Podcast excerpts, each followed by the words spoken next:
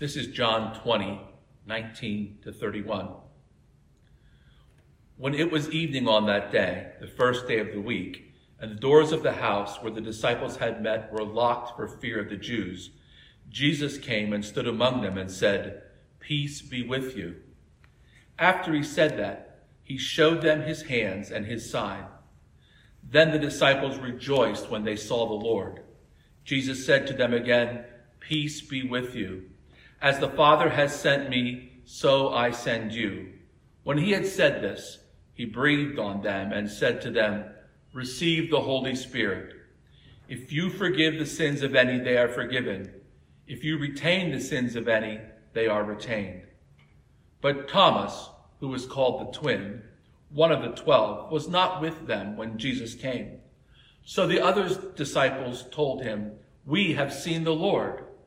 But he said to them, Unless I see the mark of the nails in his hands, and put my finger in the mark of the nails, and my hand in his side, I will not believe. A week later, his disciples were again in the house, and Thomas was with them. Although the doors were shut, Jesus came and stood among them and said, Peace be with you. Then he said to Thomas, Put your finger here and see my hands. Reach out your hand and put it in my side. Do not doubt, but believe. Thomas answered, My Lord and my God. Jesus said to him, Have you believed because you have seen me? Blessed are those who have not seen and yet have come to believe. Now Jesus did many other signs in the presence of his disciples, which are not written in this book. But these are written so that you may come to believe that Jesus is the Messiah, the Son of God, and that through believing you may have life in his name. These gospel stories are written for a purpose, it seems. John isn't just writing history here. The gospel writers have an agenda. If we don't take time to think about why they are writing what they are writing, we miss the point. The point of this story isn't that Jesus appeared in the room without unlocking the door. We speculate and ruminate about that a great deal.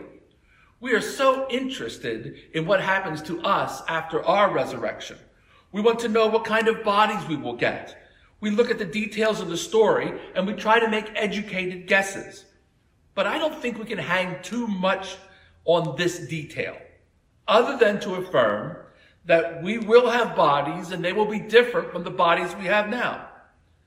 And that is because the point of the story isn't about the kind of bodies that we'll have. We read this story and we're told that Jesus breathed on them and instructed them to receive the Holy Spirit. And we wonder, when was the Spirit given? Was it given here or was it given on the day of Pentecost? Did some receive the Spirit here and others a few days later? But the timing of the giving of the Spirit isn't the main point here. Jesus is certainly sending his disciples. And John wants us to know that it isn't possible to be sent without the Holy Spirit. The Holy Spirit is the qualification, the main qualification for doing the work of Jesus in the world. Don't attempt to do his work without the Spirit present to guide and enable. But there's still a deeper point being made here. Jesus talks about the forgiveness of sins. And we debate whether humans have the power to forgive sins or not. The English translation here seems to indicate that the disciples of Jesus can do it. And yet we have the story of Mark 2, where we are reminded that only God can forgive sins.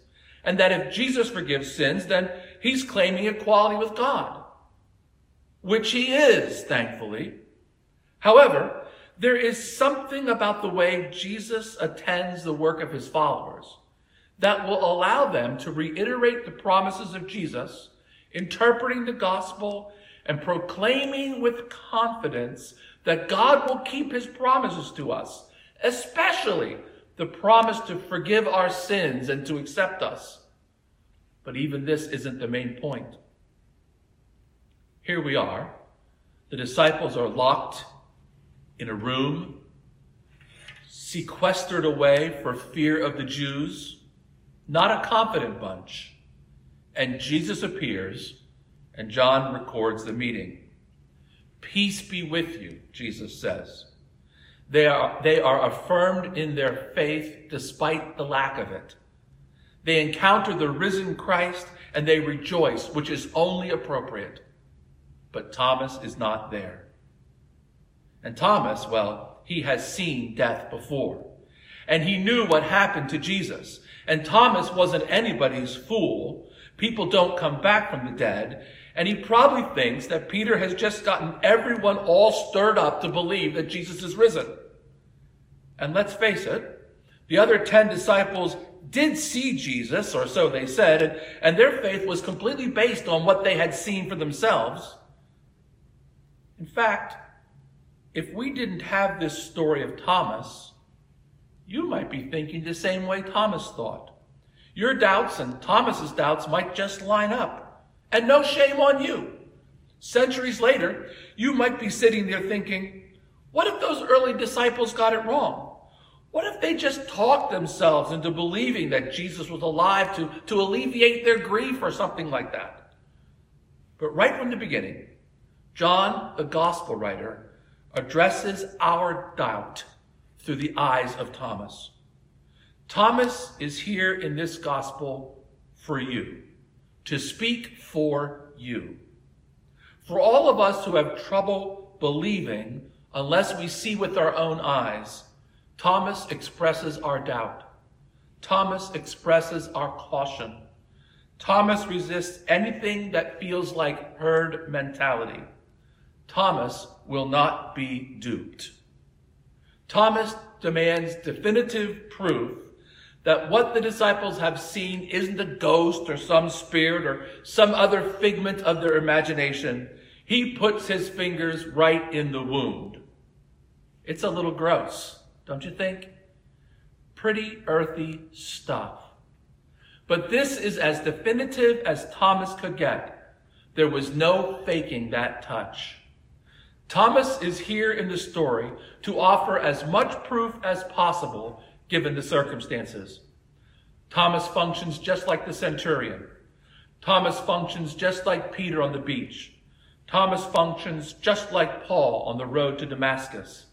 These are all included because they are the best examples of, of well, what? Well, look at verse 30 and 31 in the passage. But these are written so that you may come to believe that Jesus is the Messiah, the Son of God, and that through believing you may have life in his name.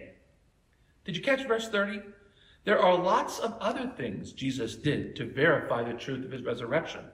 There isn't time or paper to write them all, but these examples are written that you may believe. Why is it so important that you believe? You who don't have the privilege of seeing Jesus in the flesh, who don't have the privilege of touching the wounds in Jesus' hands. Well, the reason is right here. It's in believing that Jesus is the Messiah, the Son of God, that you have life, eternal life. The centurion story cries out, if you had seen the way Jesus died, even the most battle hardened, cynical, jaded soldiers among us, even you would have believed that this man was the Son of God. The story of Peter tells us that even those who have forsaken Jesus can find their way back into his family. The story of Paul proves to us that even the enemies of God can become the brothers and sisters of Christ. And the story of Thomas proves to us that Jesus isn't afraid of our doubts and that even the most skeptical, doubting, hard to convince among us will find that Jesus is more than willing to meet us more than halfway so that we can have life in him. These stories are given to us, to you, that you may have life in Jesus' name. And when John desires life for you, he isn't thinking just heaven. He's thinking life here and now. I recently saw a remake of that old Disney movie, The Sorcerer's Apprentice. In this modern remake, of a portion of the Arthurian legend, the hero is a techno geek who hides away in his science lab, afraid to really live the, afraid to really leave the safety of his seclusion and laboratory. When he finally gets caught up in the danger and excitement of the adventure, his friend exclaims to him, Hey, I don't know what you're doing, but man, you are finally participating. What does he mean? The life that John is describing is life here and now. A journey from dead end existence to significant active living. A shift from dark to light. A transition from futility to meaning and purpose. An exchange of the goals imposed by the society for the embracing of the mission of God. The mission to love the world. In short, real living now and real life later. I didn't say carefree. I didn't say happy all the time. I didn't say without risks. I didn't say without trouble. Anything you engage in, any time you engage in the important life-giving adventures that Christ continually hands to his followers, there is opposition, difficulty, and strain. But this new life in Christ, it is living that makes a difference, that creates meaning, that has the ability to bring the same new life to the dark corners of the world. That's the kind of life I want. I want to participate in the mission of God, to love the world, to flourish in His life, to live with purpose and meaning, to make a difference in the lives around me. I want to really live, and I hope that you do too. And so I pray that you will adopt Thomas's proclamation today.